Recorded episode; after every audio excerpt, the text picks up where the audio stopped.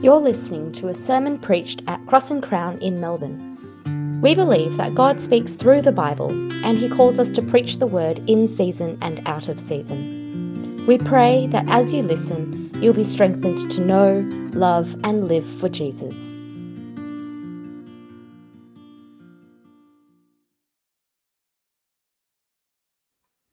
Good morning, church. This morning I'll be bringing our Bible reading from 1 Samuel chapter 30. Here at Cross and Crown, we believe that the Bible is God's word to his people. This means when we read it, as I'm about to do, we are hearing God speak to us. I'll be reading from the CSB version today. I'd encourage you to follow along in your Bibles, and the passage will also be displayed on the screen. David and his men arrived in Ziklag on the third day. The Amalekites had raided the Negev and attacked and burned Ziklag. They also had kidnapped the women and everyone in it from youngest to oldest. They had killed no one, but had carried them off as they went on their way. When David and his men arrived at the town, they found it burned. Their wives, sons, and daughters had been kidnapped. David and the troops with him wept loudly until they had no strength left to weep. David's two wives, Ahinoam the Jezreelite and Abigail, the widow of Nabal the Carmelite, had also been kidnapped. David was in an extremely difficult position because the troops talked about stoning him, for they were all very bitter over the loss of their sons and daughters. But David found strength in the Lord his God. David said to the priest Abiathar, son of Ahimelech, Bring me the ephod.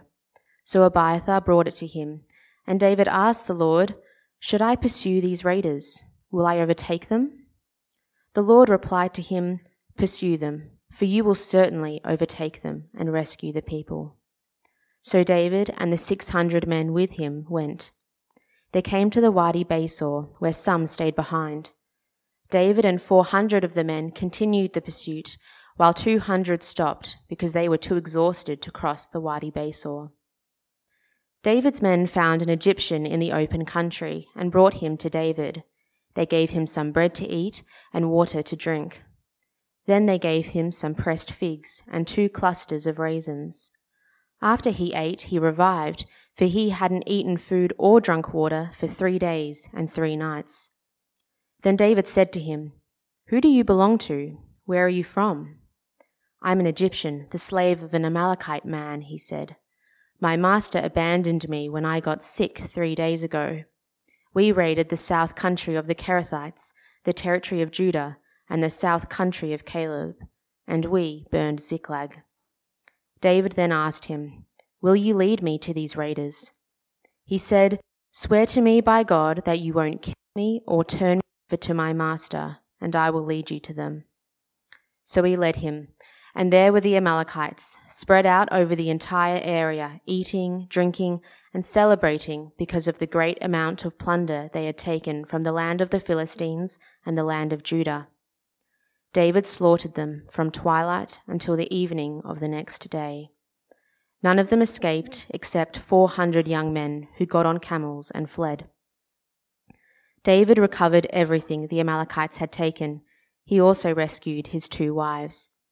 Nothing of theirs was missing, from the youngest to the oldest, including the sons and daughters, and all the plunder the Amalekites had taken. David got everything back. He took all the flocks and herds, which were driven ahead of the other livestock, and the people shouted, This is David's plunder. When David came to the two hundred men who had been too exhausted to go with him and had been left at the Wadi Besor, they came out to meet him and to meet the troops with him. When David approached the men, he greeted them. But all the corrupt and worthless men among those who had gone with David argued, Because they didn't go with us, we will not give any of the plunder we recovered to them, except for each man's wife and children. They may take them and go. But David said, My brothers, you must not do this with what the Lord has given us. He protected us and handed over to us the raiders who came against us. Who can agree to your proposal? The share of the one who goes into battle is to be the same as the share of the one who remains with the supplies. they will share equally. And it has been so from that day forward. David established this policy as a law and an ordinance for Israel, and it still continues today. When David came to Ziklag, he sent some of the plunder to his friends, the elders of Judah, saying, Here is a gift for you from the plunder of the Lord's enemies. He sent gifts to those in Bethel, in Ramoth of the Negev, and in Jattir, to those in Aroer, in Siphmoth, and in Eshtemoa, to those in Racal, in the towns of the Jerahmeelites, and in the towns of the Kenites, to those in Hormah, in Bor-ashan, and in Athach, to those in Hebron, and to those in all the places where David and his men had roamed.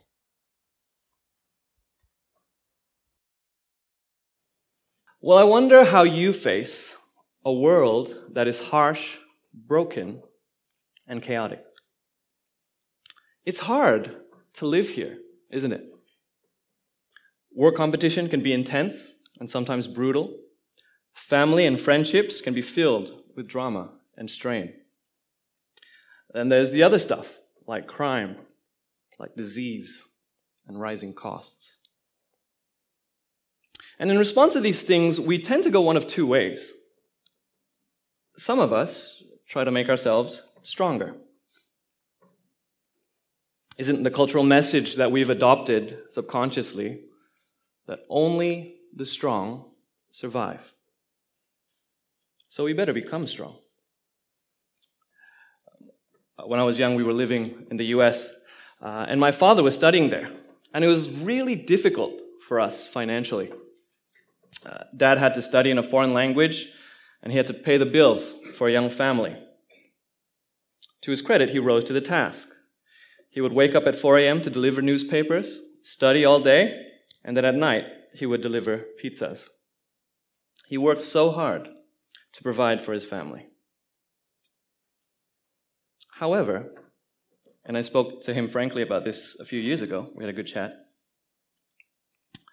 He was also harsh at times.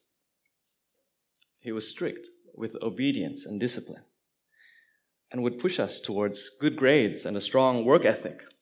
He was hard on me and my brother, on us. Now, part of me knows it must have been from all the stress of moving to a new country and navigating life in a foreign land. And I never asked him this, but I do wonder if, on one level, out of love, he was also hard on us because he wanted to make us strong. He wanted to make us strong enough to face this world that he's found harsh. See, sometimes being made strong enough to face the world makes us as harsh as it as well.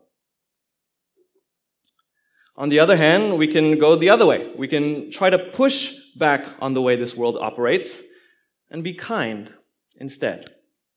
We fight harshness with kindness. Uh, the phrase is because uh, be kind to everyone because everyone is facing a difficult battle. Let's not exacerbate the chaos of this world. Let's be kind instead. But sometimes our kindness doesn't change much, does it? Rather than countering the world's harshness, through our kindness, sometimes we enable it. We let people hurt, sin, and abuse in our attempt to be kind, gentle, and forgiving our kindness is often too weak. Now, the question is are these our only two options when it comes to life? To either be strong and harsh or kind and weak? Now, I would argue that without God, those are our only two options. Because without God, the only thing we can look to in order to face this big bad world is ourselves. And we are only human. Our strength is never strong enough. And because our strength is all that we can rely on, then we have to despise weakness. weakness in others, and weakness in ourselves. Because if others are weak, then they are burdens, which means we'll have to carry their load while we can barely carry our own. So, we resent people for being weak. And ironically, we resent our own weakness too. Because our great fear, if we rely on our own strength, is that we are also a burden to others. You see, if you don't have a strength beyond yourself, then there is no space for compassion. And so we become as harsh as the world we live in. And as humans, our kindness is not good enough either. Because our kindness is often not out of love, but out of fear. It's a coping mechanism, a way we protect ourselves. Through our kindness, we appeal to, pity's, to people's pity and compassion so that they won't harm us. See, the only way we can face this world in strength and kindness is by following and submitting to a king who is both. And in this chapter, we find such a king in David. This chapter is a return to form for David. He returns to God. He rescues his people and he restores everything in strength and kindness. And in so doing, he shows how fit he is to be God's king. We'll explore the story into three points the robbery, the rescue, and the restoration. Let's start. Now, following on from last week, God spares David from joining the great Philistine Israel battle, and he's now returned home only to find that his house was broken into. Verses 1 to 3 The Amalekites attacked and burned Ziklag and kidnapped their wives, sons, and daughters. Can you imagine returning to your homes today from church only to have everything destroyed and taken away? Uh, a few weeks ago, we were at the Reach Australia conference with the staff team in Central Coast. And when we came back, we came back to our home that was broken into. Uh, they broke our front door and ransacked our rooms, and they took some of our stuff. And just the realization that people would come to our house and do such a thing, it's so destabilizing. We were deprived of our treasures. We wept over the violation of our privacy. Our home, the one place where we were supposed to feel safe, became unsafe. But despite all this, we're thankful that we still had each other. Thankfully, my real treasures, Grace and Judah, came with me to the conference, so they were unharmed. But that wasn't the case for David and his people here. Look at what David and his people lost. Everything was burned to the ground. Worse, their wives, sons, and daughters were kidnapped. They lost their homes, their treasures, and their family. Understandably, they wept. Verse 4 says, They wept loudly until they had no strength left to weep, as you would if you lost everything. And this part of the story reminds me of the tragedy of Job. While Job was living his life, just one day he loses his treasure, his cattle, his children. And that's what's happening to David and his men. One day coming home, they lose their homes, their wealth and their family. Of course, they'd weep loudly until they had no strength left. And we may not yet know what it's like to lose everything, but we know the weeping that comes from losing something that feels like everything. When we lose that relationship, when we lose that one thing that our identity hangs on, be it career, kids, or ministry, in a very real sense, it feels like we've lost everything. And when we get to that state, like it was with David's troops, we can turn in anger at the person we consider responsible. We need someone to blame it all on.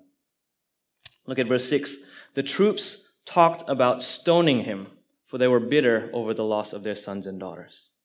They were angry at David because, as their leader and king, they looked to him for protection. He was the one that was supposed to protect them and their families, to keep them safe. How could he let something like this happen? And we get angry too, right? When something bad happens on someone else's watch. We get angry at our parents for not shielding us from certain trauma. We get angry at our boss for not managing this crisis at work well. We get angry at God for not protecting us from so much pain and suffering when it is fully within His power to do so.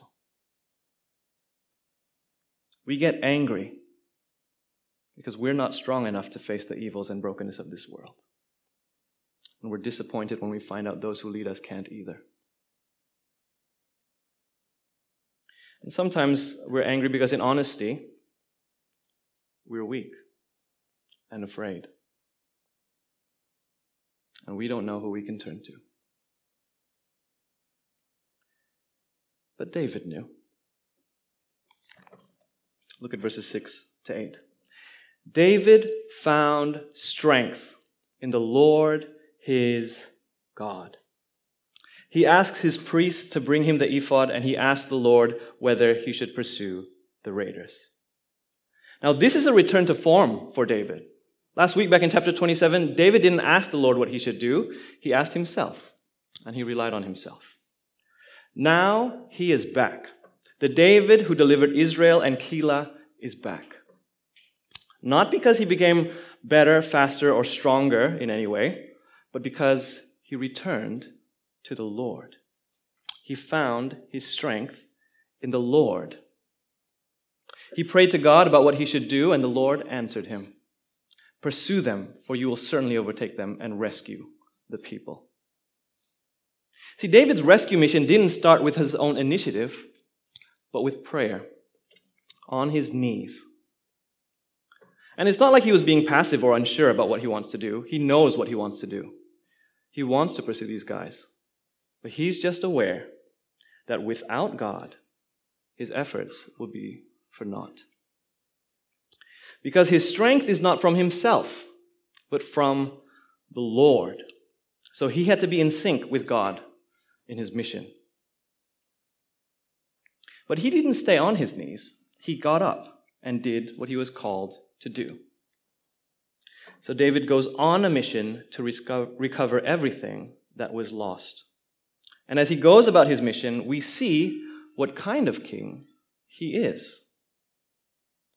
We see that he's a kind king.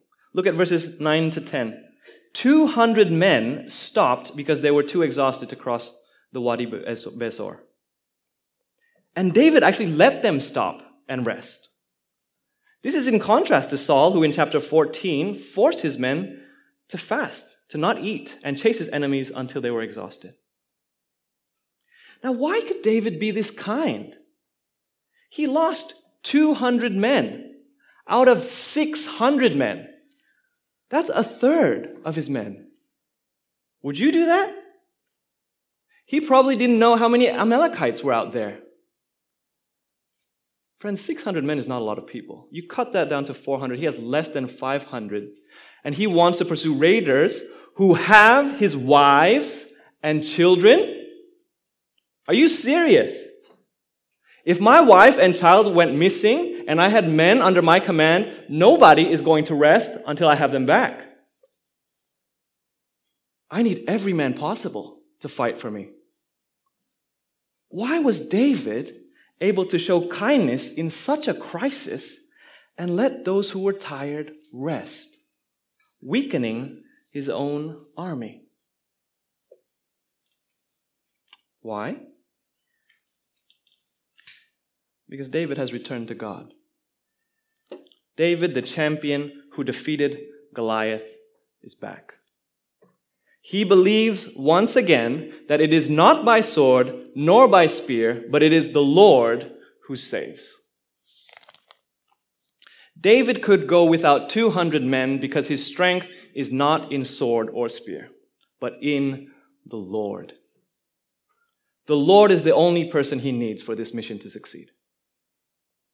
Because David's strength is in the Lord, David can be kind. And interestingly, it is his kindness that actually led him to the raiders. Look at verses 11 to 15. They find an Egyptian, a foreigner, and a slave. How does David treat a foreigner and a slave? He feeds him, he gives him water. He certainly doesn't treat him like a slave at all. He gives him pressed figs and two clusters of raisins. That's effectively dessert. He's effectively giving him a three course meal. And in God's providence, the Egyptian he feeds was a former slave of his enemy. An enemy who, unlike David, abandoned his slave when he got exhausted. And from that, he could find the raiders. And this is where we see his strength. David found the Amalekites and killed them. He fought them from twilight until evening the next day. And his victory against the Amalekites appears complete. There's this weird line in verse 17 None of them escaped except 400 young men. I don't know about you, but initially when I read this, I was like, if 400 men escaped, that doesn't sound like none of them escaped. Uh, there are probably two reasons, uh, possible reasons. The Hebrew word uh, na'ar, young men there, uh, also could mean boy or youth or teenager. So it could be saying that none of his fighting men escaped. The, the people who did escape were young boys who weren't ready to fight. But another way that the text could be saying, the, another thing that the text could be saying, is that 400 is such a negligible amount for an army that it's basically the same as having the whole army gone. It's like if Elon Musk were to lose his 200 billion dollars of wealth today, and he says, none is left except $400 in my bank account. You can understand why he's saying none is left, given what he had. And so it was for the Amalekites. The amount was so negligible for the Amalekite army. And, oh, sorry. Of course, the great irony of this is 400 men, an amount that's so negligible for the Amalekite army, is actually the exact amount of men that David went into battle with. It's as if the strength of David's army didn't matter because the Lord is his strength. So David victoriously triumphed over Israel's enemy. What did he do with this victory? Well, there was a restoration of what was lost. Nothing was lost. Look at verses 18 to 20. There's a complete recovery. David recovered everything the Amalekites had taken. He also rescued his two wives. Nothing of theirs was missing, from youngest to oldest, including the sons and daughters, including all the plunder the Amalekites had taken. David got everything back. Everything that was lost was restored. And the people shouted, This is David's plunder. It's acknowledging what David did. Everything that was restored belongs to David because David was the one who fought and won for them.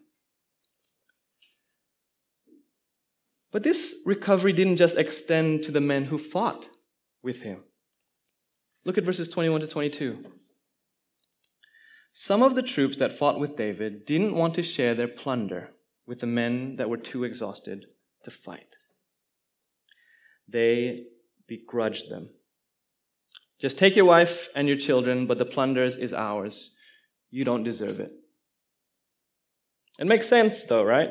They were the ones that pursued the Amalekites. They were the ones that fought them until twilight, until evening the next day. Like these warriors must be exhausted. They risked their lives. They probably got wounded in battle. They won the war, and in fairness, they should reap the rewards. The other men were just waiting by the supplies. But in a sense, these men, though they were strong, they're harsh, aren't they? The Bible had some very strong words to describe them. It says they were all corrupt and worthless. Very strong words. These men fought and defeated the Amalekites. Now they just want to enjoy their rewards. Why were they corrupt and worthless? David's response may give us a clue. Look at verse 23. You must not do this with what the Lord has given us. The Lord is the one who protected them. The Lord is the one who fought their battle. The Lord is the one who kept every single wife and child safe, such that none was lost. Did David and his men fight? Yes. But David isn't deluded. He knows the strength he had with 400 men. It was probably the equivalent of him facing Goliath. He knew that battle was won by the Lord, and he and his men didn't earn it in any way. So it's corrupt and worthless to act like they did. It's corrupt and worthless not to share the plunder with the men who stayed back with the supplies. And not only did he encourage them to share it with the others, David flexes his kingship here by making it a law and ordinance for all of Israel. He effectively institutes grace as law. No matter who enters the battle, the, pro- the plunder will be shared because it is the Lord who gives us the victory. But that's not all that David does. Look at verses 26 to 31. When he returns to Ziklag, he gives his plunder away. He gives it to the friends and elders around Judah. He gives his plunder to the people of God. It says he gives his plunder to those in all the places where David and his men had roamed. Every place that had him while he was fleeing, he gives gifts. And this is in contrast to what Samuel says a king like other nations would do. Do you remember 1 Samuel chapter 8? These are all of the things that a king can take. He can take your sons and your daughters. He can take your best fields, your vineyards, and your orchards. He can take a tenth of your grain. He can take your male and female servants, your best cattle. He can take a tenth of your flocks, and you yourselves he can take to become his servants. See, a king like other nations takes and takes and takes. But David is not a king like other nations. David is a king who gives. David is a king like his God. This is the last chapter in 1 Samuel that talks about David. And it ends on a high, doesn't it? Despite everything he's gone through, David is shaping up to be fit for kingship. He turns to the Lord, he hears from the Lord, and he fights for the Lord. He is a king that rescues and restores in strength and kindness. He is strong enough to defeat Israel's enemies, but kind enough to comfort those who are weary and weak. What an excellent king. This is the best of David. However, even David at his best has his limits, doesn't he? See, there's something finite and temporary about his victory here. He defeats the Amalekites in this chapter, but in the next chapter, Israel's other enemy, the Philistines, defeat them. David's victory is limited. And he restores the wealth and the family of his people. But as we see from their grumbling against those who stayed, he cannot restore their hearts. As great as this chapter is, we need a victory greater than a victory over raiders. We need a restoration deeper than material wealth and people. We need a gift that can satisfy a hunger more substantial than food. We need a greater king. And we find that king in Jesus. See, when humanity was deceived by Satan and we fell into sin, we were robbed. We were deprived of a good creation, and now we have to live in a broken world. But more than that, we were deprived of our greatest treasure our relationship with God. See, sin separated us from Him, like David and his troops were separated from their wives and children. And in our sin, we wept. And we became angry. And we fought against each other, causing this world to go more fully into chaos. In desperate need of a king, God sent his son Jesus Christ to rescue us. And Jesus was on his knees every morning praying to God the Father. And Jesus was on mission with only 12 men to save us. And so he did. He did so in the strongest and kindest act possible by going to the cross. See, the cross was Jesus' ultimate show of strength.